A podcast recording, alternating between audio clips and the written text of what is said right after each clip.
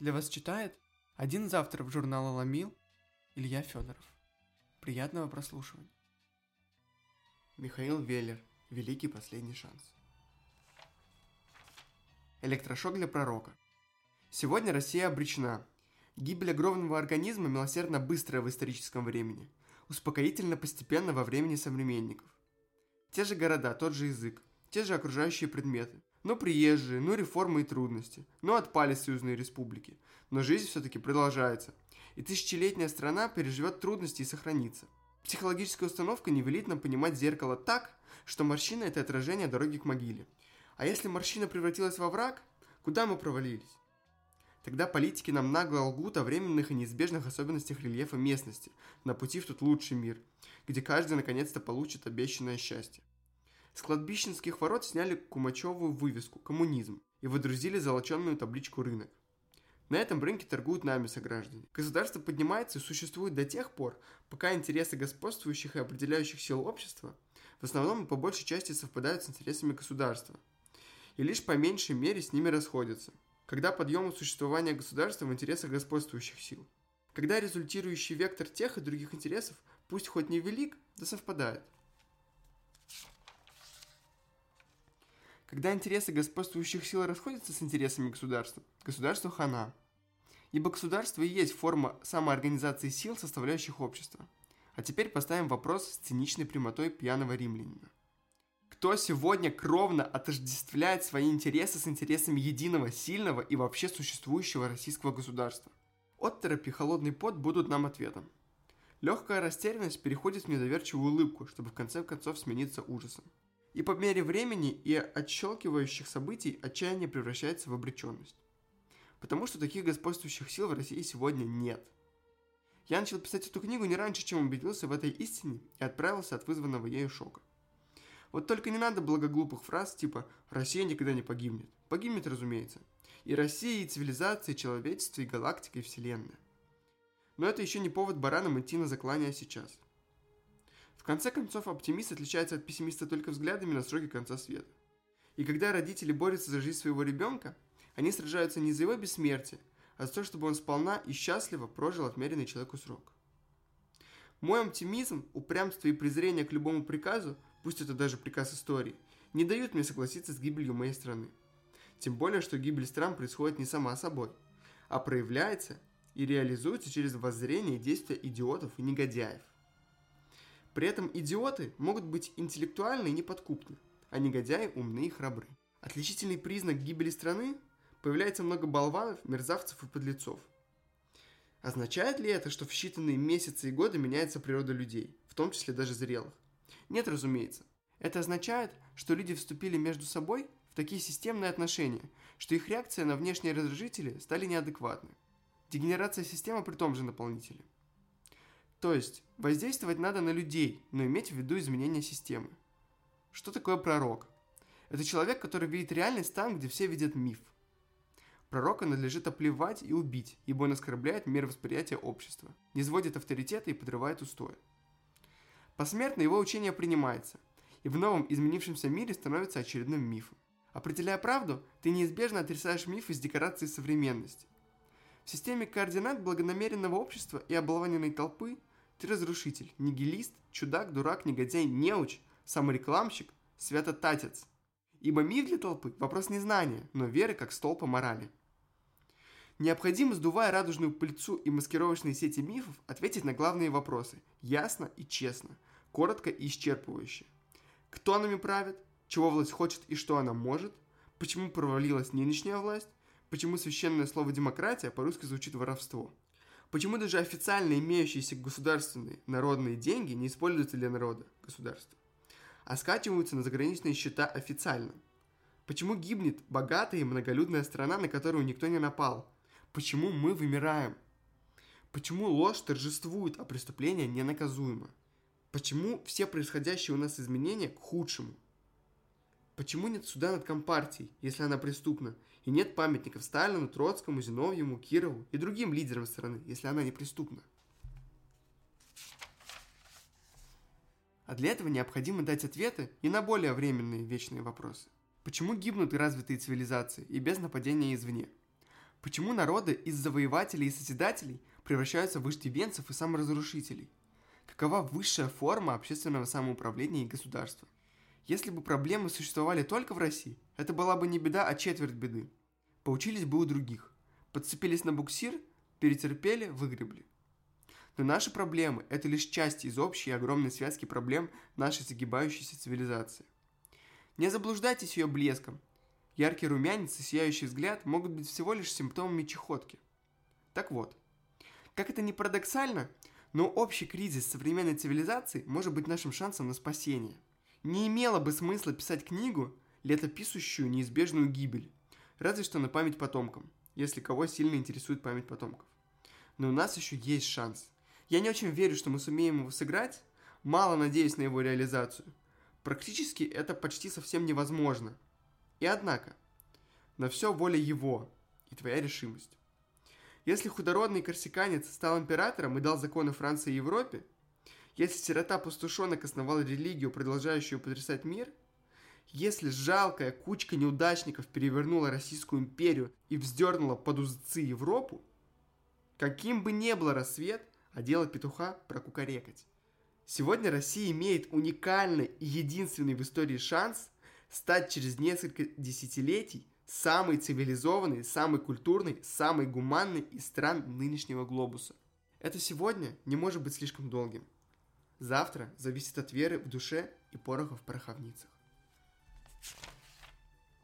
И на старуху бывает проруха. Когда я слышу, что Россия правовое государство, мой палец тянется к включателю телевизора. Право в России есть, и оно биметаллическое, золото и свинца. О каком еще праве можно говорить всерьез, когда кандидат, чтобы стать президентом, должен сначала подписать гарантии, что предыдущий президент с семьей освобождается от любой правовой ответственности за любые совершенные им действия. Рыба тухнет с головы, но это питается собственным хвостом. Но президент не виноват, что он дал эту гнусную гарантию. Наш президент вообще ни в чем не виноват. Это мы в дерьме, а он весь в белом. Так построили имидж политтехнологи. Должен же быть наверху хоть один приличный человек. Если бы Путин не дал Ельцину гарантии, то президентом стал бы другой, который бы дал всего и делов. Слушайте тайну. Президент это не человек. Это должность, функция. И судить о президенте надо потому, как функция функционирует. Любить президента как человека, отдельно от его дела, либо его неделания, помесь раболепия с гомосексуализмом. А то развелось любителей с глазами комнатных собачек, и так они ловко на задних лапках передвигаются. Мы не рабы. А кто? Но по порядку. В очередь, сучьи дети, в очередь. Когда на экранах возник из незримого кремлевского закулисья тихий некрупный блондин с аккуратным пробором, мировая журналистика заволновалась. Кто есть ху, мистер Путин? И ху из кто? Оживленно долбили клювиками по клавишам мастера информации. Они задавали вопрос в пространство, ибо отвечать на какой-либо вопрос самим или даже понимать полученный ответ современные журналисты давно не умеют. Аналитическая зона мозга у современных журналистов стерилизована под наркозом. Органически не способный понять то, что он видит и слышит, современный журналист ретранслирует информацию потребителю бездумно, как одуванчик. Ублюдки из госадминистраций важно наименовали это объективной подачей информации и уважением права потребителя на самостоятельную трактовку информации. Заметьте, западный потребитель информации сегодня – не способен трактовать даже такой месседж, как Маша мыла раму. Короче, народ заинтересовался, а ответов нет. Путин вообще откуда взялся, чем руководил? Озвучьте этапы большого пути. Огласите весь список, пожалуйста. И служили два товарища, ага. Юрфак, Карател, ГУ, КГБ, ГДР, подполковник, Собчак, Москва, мочить в сортире. Боже мой, в кои-то веке ни урод и ни кадавр. Нормальный университетский диплом. Не косноязычен, и не болтлив. Двое детей, жена вперед не лезет. В аристократический теннис не играет, вежлив. Но угрожающие интонации подпустить умеет. Ну свой же, свой. И скромен, и не пьет. И к партийной карьере никакого отношения не имел. Правда, ГБшник. Но ПГУ. Первое главное управление, внешняя разведка. Рыцарь в белых перчатках. Романтика, Штирлиц. И не генерал, даже не полковник, подполковник. Рабочая лошадка – Хребет, то есть, не прогибал, зады не лизал. Приличный же человек. Первым делом Путин влип в чеченскую войну. Но это разговор отдельный, и его никак ни с какой стороны не характеризуют. По ситуации страна влипла. Тут хоть мать Терезу президентом ставь. Но-но. Тут же были явлены рефлексы бойца идеологического фронта. Называть вещи не так, как они называются, а так, как нам приятнее. Нет войны. Есть антитеррористическая операция. Потом Гуська пригласили посидеть на дорожку. Олигарх на нарах. О, запахло свежестью. Пустяк, а народу приятно. Мало того, что бабок нахапал, так еще и еврей. Мало того, что еврей, так еще и бабок нахапал. Сидеть. Но интеллигенция взволновалась. Создатели лучшего в стране телеканала НТВ. Ну, господа, ну. Гусинский стал играть в игры взрослых мальчиков. Поставил канал на службу кандидатов в президенты. Его кандидат накрылся. Медиамагнат проиграл. А власть в России не в фантики играет. Закон отвечают головой. Заметьте, дрогнувшим ногам позволили унести уцелевшую голову в Израиль. Канал отобрали, но карманные деньги оставили. А карманы те размером с хороший трюм. Лужкову же и Примакову тем самым было указано «Смотрите тут, не балуйте больше». Так секут слуг в назидание хозяевам.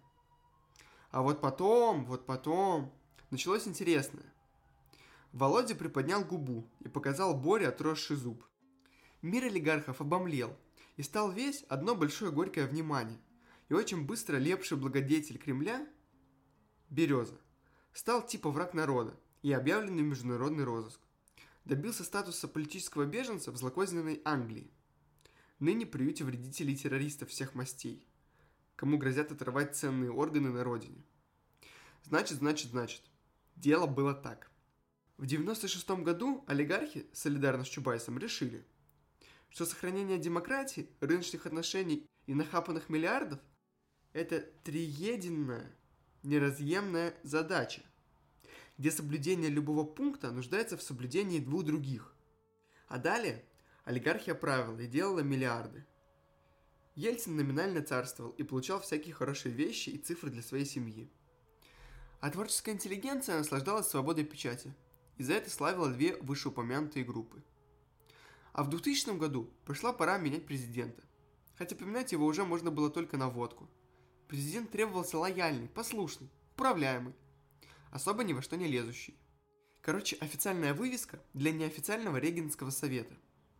Кто заплатил в 96-м за выборы, тот и заказывал музыку в кремлевском кабаке. Но народ уже тошнило. И ставленником ельцинской семьи, вроде Примакова и Степашина, веры не было – Прозвоны политтехнологов показывали, президенты их не провести. Дайте свежего, неизвестного. Но скомпрометировано сотрудничеством с верхними эшелонами этой власти. Нашли, дали. И получили по заслугам хотя бы некоторые. Но давайте сравним. Вот Березовский. Он Абрамович. Он лысый и крючконосый. Он доктор наук и он миллиардер. У него гибкая, сильная воля и талант к интригам. У него комбинаторный ум и способность находить нужный выход в любой ситуации. У него красавицы в постелях и талантливые друзья в подчинении. Он просто сука. И вот Путин. Невысокий, тонкокосный, светловолосый и тихий, с мелкими чертами лица. Из простой семьи. В университете... В университете... В университете придавал значение спортивной кафедре, избрав вольную борьбу в кимоно под названием дзюдо – с равными себе по весу партнерами. На вскидку в диапазоне от 57 до 64 килограммов. Не агрессивен, вежлив, приязнен. Звезд с неба не хватало. Юристом не стал, предпочел пойти служить в КГБ. Безупречная анкета, иных в ПГУ не мыслилось. Да так и застрял в социалистическом лагере с подполковничьим чином, что расценивается в этом управлении как карьера решительно несостоявшаяся – у нас получается портрет заурядности. А ведь не глуп. И диплом хорошего университета. И дисциплинирован, и исполнителен, и обаятелен, к себе располагает. И человек-то неплохой, и ответственный, обязательный. Еще, еще, еще. К интригам не склонен. Начальство не подсиживает. Промахи товарищей в своих интересах не использует. Ссор не заводит, не карьерист. Качество лидера выражено слабо. Способностью подчинять окружающих своему влиянию не обладает но и сам не склонен попадать под чужое влияние. Надежный исполнитель. В экстремальных ситуациях устойчив, но поиска и принятия самостоятельных решений, особенно нестандартных, старается избегать. Свое мнение составляет медленно, на основании информации, исходящей из источников, являющихся для него признанными авторитетами, и в дальнейшем не склонен менять это мнение. Вот примерно такие вещи мог выслушать, прочесть, узнать Березовский с семьей о Путине, сетя его на должность будущего президента. И этот набор фактов и качеств мог показаться ему прекрасен и подходящий. Но к тому времени, к 2000 году, великий и ужасный Баб был уже героем анекдотов, где Господь Бог выходил из его приемной, растерянно бормоча. «Ну почему же я вице-президент?» Он мог так много, что перестал смотреть на людей взглядом, заменяющим истинному боссу рентген. А то бы он без труда различил, не знакомясь даже с трудами Ломброза, что лицо у Владимира Владимировича Путина чуть-чуть излишне малоподвижно, взгляд часто чуть-чуть из-под лобья. Правая рука при характерной походке к боку пришита, а левая отмахивает энергично. Голос тих и приятно ровен, не без мелодичности. При эмоциях же поднимается и чуть рвется на заикание. И что нравится ему, частенько перед улыбкой посмотреть на собеседника ровно и сумрачно, чтобы в неопределенном ожидании неприятностей, тем приятнее было визави улыбку вместо втыка получить. Березовский в своей олимпийской самонадеянности потерял чувство партнера. Не то бы, сопоставив все мелочи и отдав себе отчет в ощущениях от приятного, заурядного, надежного и ничтожного кандидата, понял, что все страсти у Путина с измальства внутри. С детства задоставали его старшие и более сильные пацаны, пользуясь его тихостью и одновременно готовностью предъявить и доказать всем, что он никому доблестями не уступит. Такие не предают, и таких легко поддевать на понт. Всю жизнь его осаживало ниже уровня его притязаний и внутренних представлений о себе.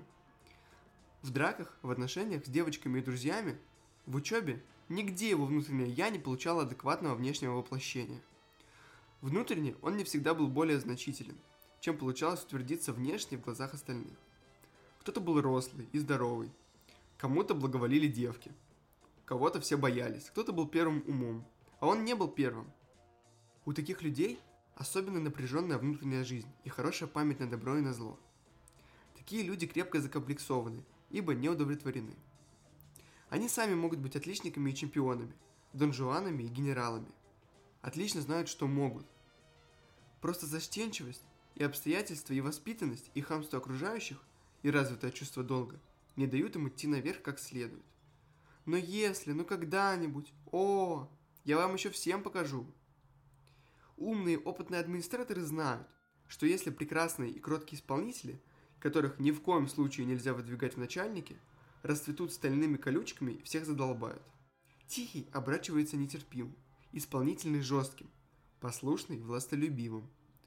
И воют вчерашние сотоварищи, бойтесь тихонь.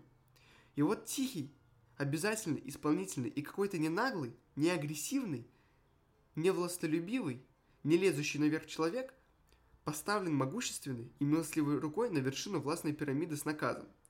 Делать будешь то-то и то-то, что мы тебе скажем. Мы. А кто же такие мы? Эти «мы» сами друг у друга кровушку из вен цедят. Консенсусная группа до зубов вооруженного нейтралитета. Олигархи семьи и олигархи не семьи. Выходцы из КПСС и выходцы из ВПК. Группа реформаторов и группа московского градоначальства. Здесь кого не пристрели. Обязательно кто-то в толпе зааплодирует. Чего хочет маленький человек, поставленный благодетелем на самую вершину, но имеющий собственные понятия об этой жизни и немало униженной жизнью предшествующей? которой им помыкали не слишком умные и не слишком хорошие люди, с работой которых он справился бы лучше их, если бы назначили начальником его.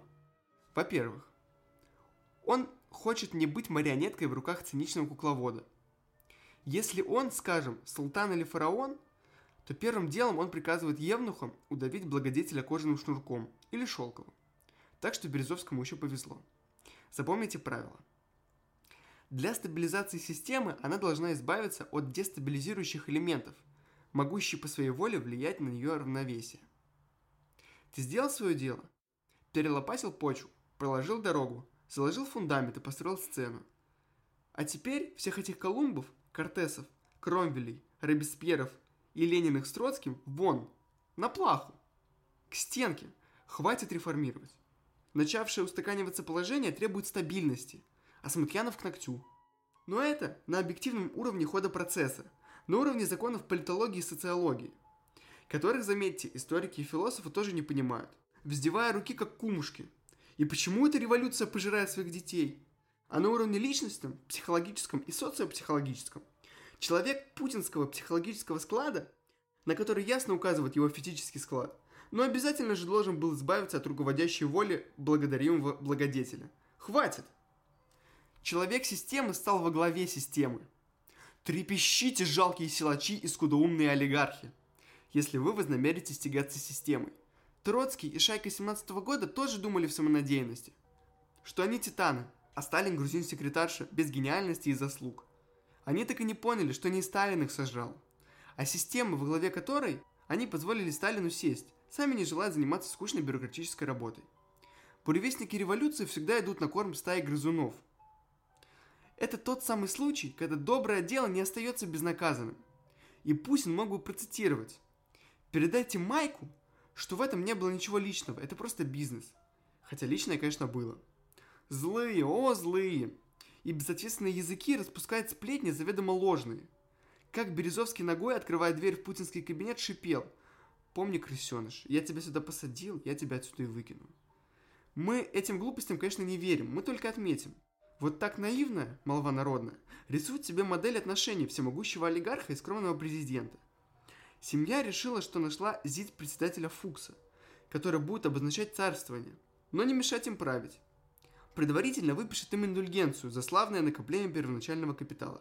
И, боже мой, как любили парни из КГБ евреев-олигархов. Как сладка была воображаемая часть пистолета. Умный-умный, а дурак, сказал майор Пронин. Боря то думал, что, что в 2000 году начнется большой застой. Все организовано и поделено. Посты и потоки распределены, соглашения достигнуты. Произошло типа Ялтинской конференции. Раздел мира и легитимизация границы сфер влияния. И Путин, как тихая фигура, взаимно согласованного равновесия, более или менее победившую группировку устраивал. Это называется утерять бдительность. Чутье ослабло. Гордыня подвела. Чтобы меня, да какой-то пацан, да бортанул, да не в жизнь, да я его в бараний рог. Не потерпел пацан.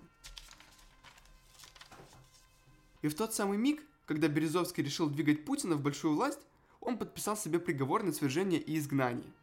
А ничего еще не сообразили-то? Власть-то была структурирована под Ельцина весьма волюнтаристски. Президентские полномочия приходили в произвол, но Ельцин пил, красовался, гудел и не мешал совать его семье подношения. А ежели на его место тихий омут, в котором завсегда черти водятся, Береза своими руками сдал Путину структуру власти, не задумываясь, что его любимой пьесой станет король Лир. Отцы наши, милостивцы. Поистине наша Родина достойна удивления. На самом деле Россия достойна много большего и лучшего, чем простое удивление. Но, во-первых, с много большим и лучшим у нас всегда напряженка. У нас без проблем только с много меньшим и худшим. Во-вторых, это не простое удивление, это шок, когда гипноз плавно переходит в наркоз. Это столбняк. Там, где европеец изящно удивляется, русский получает веслом по голове. Причем ему же суют потом счет за лечение, нарушение правил и оскорбление приличий. Высочайшего гения русской мысли и слова разорвали на части исламисты. Где укажете нам отечество отцы, которых мы должны принять за образцы? Не эти ли грабительством богаты? Защиту от суда в друзьях нашли. В родстве. Великолепные соорудия палаты. Где разливаются в пирах и мотовстве. Грибоедов. И алмаз лидеру государства плата за его кровь и прозрение. 200 лет. А родине нужны герои. А рожает воров и сволочей. Итак, мы заговорили о правительстве. Как вы, наверное, уже догадались, кстати, иностранцы отмечают, что у нас меньше ожиревших, чем на Западе. Злоба отбивает аппетит и активизирует обмен веществ. Дорогие сограждане, потерпите. Пройдет всего несколько лет, и каких только собак не навешают на сегодняшнего президента и сегодняшнее правительство. Зная благородство и благодарность народа, В эпитетах не приходится сомневаться. Мы еще многократно и бесконечно будем слышать, что Путин был ничтожество. Пустое место, случайная фигура во власти. И личность абсолютно не государственного масштаба. Чу! Слышите умолкнувший звук божественной пушкинской речи? Властитель слабый и лукавый, плешивый щеголь враг труда, нечаянно пригретый славы, над нами царствовал тогда. Его мы очень смирным знали, когда не наши повара, орла двуглавого щипали у Березовского шатра. А любители фантастики цитируют и обсасывают портрет бессмертного Дона Рэбы. Из каких тайников, из каких подвалов Министерства охраны короны вырос этот исполин? Бледный поганый гриб. Все, за что бы он ни брался, кончалось провалом. Неправда, он ни за что не брался. Он лишь точка равновесия всех противоборствующих групп партнерско-конвенционального российского правительства. Олигархи, силовики, военно-промышленники, семья-бандиты, политики, националы, прозападники. Анархия – мать порядка. Отцепитесь от хорошего парня. О нем соседняя глава. А лучше, посмотрите конкурс красавцев в соседнем зале. Вот они, цвет нации, правительство России. Няня, внесите ребенка и сундуки с золотом. И возникает чувство того удивления, о котором мы и заговорили полутора страницами ранее. Внимание!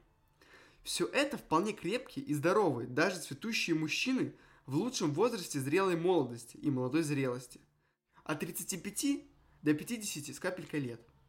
Все они выглядят физически крепкими и умственно здоровыми. У них хорошая кожа, хорошие волосы, хорошее сложение. И только премьер для контраста выбран вроде облысевшего Винни-Пуха, чтоб провел непопулярные меры и был сброшен без сожалений. Они кончили приличные институты. Они энергичны и предприимчивы. Они обаятельны и образованы. Они умеют сделать себе деньги и не терять самообладание в экстремальной ситуации. Они нормально говорят без бумажки, тактично шутят и, естественно, носят дорогие неброские костюмы. Да это просто большая белая надежда. Правительство национального спасения и выхода из кризиса. И нет такого идиотства, которое они не совершали бы за пять лет своих трудов и дней. Нет такой тропы в малиннике, которую они бы не обгадили безо всякого слабительного. Нет такой глупости, которую они не сделали бы по собственной инициативе. Это что-то страшное. Их дешевле свозить к ветеринару и усыпить. Они показали олигархам, кто в доме хозяин и кто такая Кузькина мать. Олигархи собрались было спокойно царствовать. И ах. Любого можно выпереть, обобрать, посадить. У всех рыльца в пушку, по самые гениталии. Нет, олигархи этот режим будут терпеть под угрозой, но вообще они его враги. Они показали силовикам, что менты – это оборотни, а офицеры так бездомными и останутся. С армией заключено молчаливое соглашение. Правительство не сует нос в ваши нелетающие ракеты, тонущие лодки, стреляющие караулы и посильное воровство. Армия не лезет в политические дрязги и сохраняет нейтралитет в любых ваших перетрубациях. Но уж рассчитывать нынешней власти на поддержку армии? Да пошли вы нахрен. МВД не вываливает компромат на боссов страны. Правительство не мешает обделывать делишки боссам МВД. А вообще менты Кремль не любят. Не за что. Они прижали мелкий и средний бизнес так, что если это правительство рухнет, то мелко-средние бизнесмены вздохнут с надеждой хоть поначалу. Хуже стало. Чиновники вообще оборзели, нет правды и управы. Благодаря суперидиотской акции с монетизацией льгот, все старшее поколение – враги нынешней власти. Ее жертвы обобраны ею. При случае всегда поддержат ее врагов. Реформа ЖКХ также делает врагами власти все старшее поколение, то есть самый большой электоральный класс. Проекты и прожекты с платным образованием делают врагами власти юное поколение, причем наиболее образованную и энергичную его часть. Реальное и потенциальное студенчество из детей сравнительно небогатого уровня, то есть самую воспламеняемую, запальную, революционную часть революции на площадях. А демократам из гуманитарной интеллигенции, в основном легковерным идеалистам, показали фигу за место свободы слова и печати. Мы вам покритикуем президента и власть, сучьи дети в очках. Газеты прикрутили, теледебаты поприкрывали.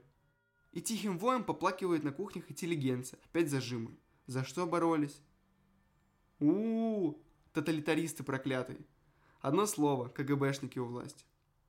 Не любит интеллигенция эту власть, хоть и покупает власть интеллигенцию за кресло в никчемной думе. И важно, 165 тысяч долларов государственной премии для избранных властью официозных творцов. Зря деньги бросаете, дурачки. Советская власть больше платила. Они помогли ей бабки и дачи поездки, которыми одаряла она интеллигенцию, неблагодарную, глупую и свободолюбивую. Деньги возьмет, а власть еще больше презирать будет. Она враг вашего авторитаризма. Причем не рассуждающий враг вашего глупого авторитаризма. А разрыв между олигархами и простым народом увеличился еще больше. И отъем льгот и повышение квартплат обозлило народ еще больше. И сколько лет болтологии, а воз и ныне там. И в итоге простому народу есть за какие конкретные шаги и изменения ненавидеть эту власть больше прежней. Но никак не за что ее любить и хотеть больше прежней. Нет, ребята, кому лучший друг власти доллар, тому не друг народ, не стройте себе иллюзий. А исламский мир узнал, что это мировой исламский терроризм ведет войну России на Кавказе. И наемники-мусульмане из разных стран режут там головы русским и европейцам. И исламские наркотики травят наше юношество. И вообще, мы как бы вроде в основном поддерживаем Америку в Ираке, но долги бедному исламскому Ираку долго и скоредно списывать не хотели. Кровососы на чужой беде. Очень нас полюбил дополнительный исламский мир. Зато пара-тройка главных раскулаченных олигархов – евреи. И некоторые скрываются от неподкупной русской фемиды в Израиле и клевещут на нашу честность. А Сирии мы продали несколько зенитных ракет, что никак не может помочь столь же агрессивной, сколь военно бездарной Сирии, битой покуда Израилем ровно столько раз, сколько она на него нападала. И столько же раз бросивший горы советского вооружения, за которые арабы не расплатятся никогда – но теперь политика России попахивает антиизраильской и антиеврейской. И антисемитские выступления российских национал-великодержавников уголовно и административно не наказуются. И в результате Израиль и мировое еврейство к нынешней российской власти относятся плохо. Зато власть сажает нацболов и всех наций лупящих кавказцев и азиатов, покупающих низовую власть в России и создавшего национальные мафии рынков и наркотиков. И национал-патриоты эту власть не любят и считают продажной, жидомасонской, безвольной и предающей интересы русских. А все иммигранты, легальные и нелегальные, согласны платить власти больше, но чтобы был порядок, защита от погромщиков и национал-патриотов, справедливости и ограждения от унижения и бесправия. А эта власть слабая, жадная, не обязательно. Тьфу. Бывшие республики СССР, Украина, Грузия и три прибалтийские не любят и презирают Россию за неуместность, жадность, великодержавные заявления, несоответствие претензий возможностям, за неадекватное поведение России и ее неадекватную самооценку в отношениях с соседями. Не задавить, не купить, не обольстить, не заморочить, а только хамить бездарно и безрезультатно. Мы, мол, великие, а ваш номер возле параши. Дипломатический корпус России просто необходимо высечь рогами за явной невозможностью вложить ума любым другим способом. МИД РФ просто позор державы – а Европа считает, что у нас стало меньше демократии и меньше свобод. Нарушаются права человека в Чечне, смертная казнь, преследование свободного бизнеса, судебный произвол, удушение СМИ. И нынешняя русская власть плохая, антидемократичная, антинародная. Надо, чтобы была другая. А поскольку мы одной рукой берем деньги у международных валютных, кого можем, а другой рукой эти же деньги крадем, а третьей рукой еще пытаемся говорить Америке, что мы будем проводить самостоятельную политику в собственных интересах. А четвертой рукой все деньги, накраденные и захапанные, норовим держать в Америке. И вдруг глупый рот этого нашего многорукого, но маломозглого спрута заявляет громко на весь мир, что наш главный враг Америка. И именно Америка поддерживает и накручивает мировой терроризм, науськанный ею на нас. То Америке эта наша администрация не нравится. Она это считает антиамериканской пропагандой, наглый, лживый и подлый. А если вся королевская рать друга Вовы вдруг свалится с лестницы и сломает себе шею, друг Джордж эту весть воспримет с удовлетворением. И даже, надо думать, парни в ЦРУ получат премию к 4 июля. А вы что думаете, такой матерый старый зубр, как Лужков, и такой терпеливый старый лис, как Примаков, простят кого-нибудь Путину, его команде и судьбе, что они не пришли в Кремль в 2000 году? Вы думаете, эти умелые и хитрые, волевые и опытные администраторы и менеджеры не презирают некомпетентности и безволия путинской команды? Не ведут счет всем промахам жадных дураков? Не ждут, когда те окончательно выруют себе яму, чтобы в нужный момент лишь подставить плечика, и те сами туда рухнут? Уверяю вас, господа, Скрытая и негасимая вражда людей, столь умелых и сильных, это еще один домоклов меч в заборе клинков, под которым живет и дышит на ладан наша бездарная и весьма слабая власть. Сегодня в России нет социальной группы, идентифицирующей свои интересы с властью. А это приговор. Не нужна даже оранжевая революция, равно зеленая и синяя, и серо-буро-малиновая. Само рассосется и рухнет. В течение нескольких лет, ничего в сущности не сделав, власть сумела наладить дело так, что стало нежеланно всем. Если бы администрация президента и кабинет министров в купе с Думой сплошь состояли из шпионов Запада и Востока, диверсантов, наймитов чуждых групп и капиталов, то и тогда они не сумели бы вызвать у русского народа более для себя желаемое отношение к русскому правительству и власти. Шайка идиотов. Ужас в следующем. Если нормальные, умные, образованные и волевые люди, разумные и адекватные все по отдельности, вместе и совокупно добиваются поразительно негативных результатов, это означает, что не люди, не личности, но государство как система, держава как структура, страна как социум, Россия как целое, этнос как организм, стремительно движется к развалу, к распаду, агонии и концу. Этот ход вещей сейчас для нас напоминает кладбищенскую процессию. Всегда есть разные люди, разные характеры, разные мнения и разные решения. И социум, подобно огромному пульсирующему шару, где набухает, светится и выпячивается то один, то другой участок оболочки, требует именно на этом участке приложений, мнений и воль, соответствующих именно этому месту в этот момент. Прочие мнения и воли внутри сферы остаются без последствий, не будучи востребованы пульсацией сферы, не будучи в силах продавить участки, недавно горячие и податливые, формирующие завтрашний облик социума, а сегодня они холодны, прочны, неподвижны, неактуальны. Сегодняшняя фаза нашего социума, сегодняшнее направление его эволюции отбирает исключительно такие мнения и поступки, силу направлением которых социум продолжает деградировать и гибнуть. Объективная эволюция социума являет себя через конкретные мотивы и мнения личностей в их комбинациях и союзах. А теперь сделаем краткую паузу в рассуждениях о вонючем и грустном и представим себе другое, настоящее. И чтобы трава зеленая, а небо голубое. И солнце расплавленным золотом, и орел распластан над ним – и свежий ветер с дальних гор, и белый город различим на горизонте равнины, и парус истрепанный входит в бухту, а мышцы твои поджары и зубы крепки.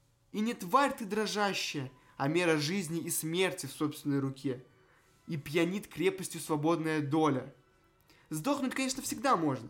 Вечная жизнь ждет нас не в этом мире. Есть подозрение, что не всем она понравится. Имеет смысл не торопиться. Вот что. Социум имеет соответствующую структуру. Гибель социума есть не гибель людей напрямую. Гибель социума есть распад структуры, повышающий энтропию и, соответственно, понижающий энергосодержимость системы социума. Это процесс цивилизованный, культурный, а и физиологической государственной деградации, снижению и упадку. Однако, пока живы люди, пока целая культура и цивилизация, пока процесс распадка и деградации не зашел слишком далеко, не принял уже вовсе необратимый и горестный характер. Есть вот такой вариант. Он есть. Смена внутрисоциальной структуры. Коррекция изменения внутрисоциальной структуры. Перестройка. Перемонтирование внутренней несущей конструкции. Любая социальная революция – это самоспасение деградирующего и гибнущего социума. Исторические примеры. Римская республика привела государство к продажности, междусобицам, развалу после пяти веков роста и славы. Величие Сулы и Цезаря в том, что уничтожив вольности республиканской системы, они одновременно уничтожили базу коррупции, междусобиц и развала, базу гражданских войн и многовластия, дав родине еще пять веков жизни и величия. Монарх Франции превратил кучу владений в мощную и культурную державу. Через 500 лет монархия сгнила, продажная и пустая, без воли и справедливости, Кровавая революция и войны привели к созданию государства, где можно было бы жить и работать, поднимаясь со страной и так далее. Революция – это хирургическая операция по превращению вздыхающей куколки в выживающую бабочку. Пытаться сдерживать и консервировать сегодняшнюю ситуацию в России означает вести страну к гибели ради своих шкурных интересов. Сегодняшняя власть в России нужна только сама себе, чиновничьему аппарату, высасывающему все соки из страны и народа, чтобы потом отбросить пустую оболочку – и заметьте, господа, бге интереснейшая подробность. Первые четыре года режим Путина укреплял свою власть, распихивая конкурентов в стороны. Вторые четыре года, да, с самого начала власть только и была озабочена тем, как она передаст себя самой себе на третий срок. Обладание властью мгновенно сделалось самоцелью. На что употребить власть? Да плевать, неважно, отбрехаемся. Эй, министры, даю приказ удвоить ВВП. Поистине стоило кончать. Университет для таких заявлений, где оптимизм каверного клоуна сочетается с безапелляционностью артиллерийского корректировщика. Сегодня, 26 июня 2005 года, кремлевская администрация боится оранжевой революции и строит парирующие политтехнологии, чтобы все осталось как есть, а революции не было. Для этого можно закомпостировать пропитые мозги популярному рок-музыканту или кинуть косточку либеральному журналисту – или нацепить побрякушку режиссера под телекамерой, или приласкать философа-евразийца-патриота, чтобы он публично вещал, что эти революции с проклятого Запада, а нынешняя олигархия, видимо, ему родное евразийство. Но-но, каждый день продолжение сегодняшней политико-экономической ситуации в России – это еще час агонии. Это еще на час ближе к тому порогу гибели, из-за которого возврата уже не будет. Что вам нужно для ясного понимания того, что страна гибнет? Печать на лбу? Черная метка от парня сверху? Есть вариант стихийного бунта, не приведи Господь. Вариант революции, спланированный на Западе, это создаст положение в стране более выгодное Западу, чем нам. Спасибо. Вариант военного переворота. До сих пор все военные перевороты в России были образцом глупости и безответственности. Призывать царя не получится. Русские монархисты не годятся даже в киностатисты. И все. Что нас еще может спасти? Это цивилизованное, заранее обдуманное и просчитанное, с готовыми заранее законами и ограничениями, с дозированным голосом оппозиции и много чем еще, абсолютная и просвещенная диктатура. Диктатора нет? Ну так покупай белую рубашку или большой чемодан. Кому что больше хочется.